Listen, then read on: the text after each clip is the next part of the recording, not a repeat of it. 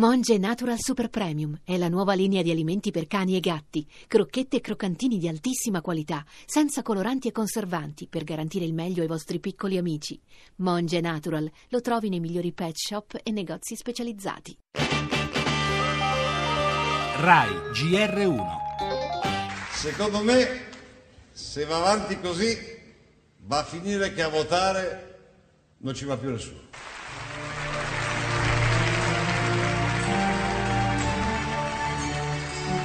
Il Partito Democratico conferma la guida in molte regioni e questo è il dato che conta in questa elezione, quante regioni vengono vinte, quindi insomma da questo punto di vista siamo assolutamente soddisfatti.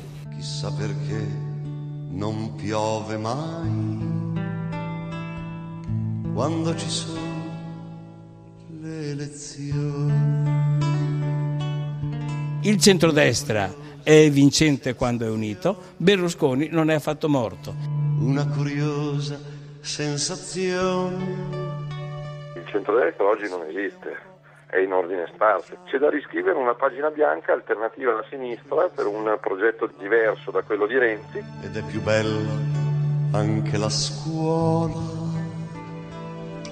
quando ci sono le elezioni. È un dato molto bello per noi, questa è una grande affermazione dei valori e dei principi che portiamo avanti.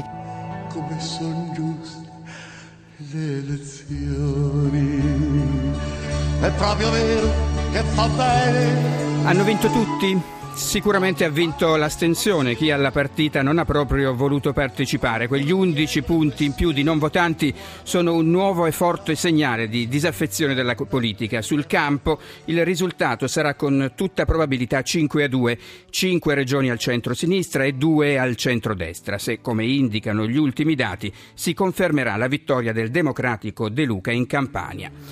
Conta chi conquista più regioni, spiega il PD Guerrini. Uniti si vince come in Liguria, ricorda Brunetta di Forza Italia. Soddisfatto Salvini, la sua Lega diventa il primo partito del centrodestra ed anche Fico sottolinea il consolidamento dei 5 Stelle.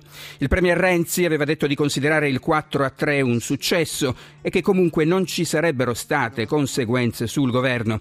È probabile che sia così, ma dal PD, da più di una realtà locale, è arrivato un evidente segnale di sofferenza. In cui ti senti più pulito anche la e nel nostro giornale anche le ultime novità sull'inchiesta che ha travolto la FIFA, spunta il coinvolgimento di due banche britanniche, poi la terza edizione del Festival del Cinema Sordo, patrocinato anche dalla RAI per lo sport, la Lazio che vince a Napoli e va ai preliminari di Champions.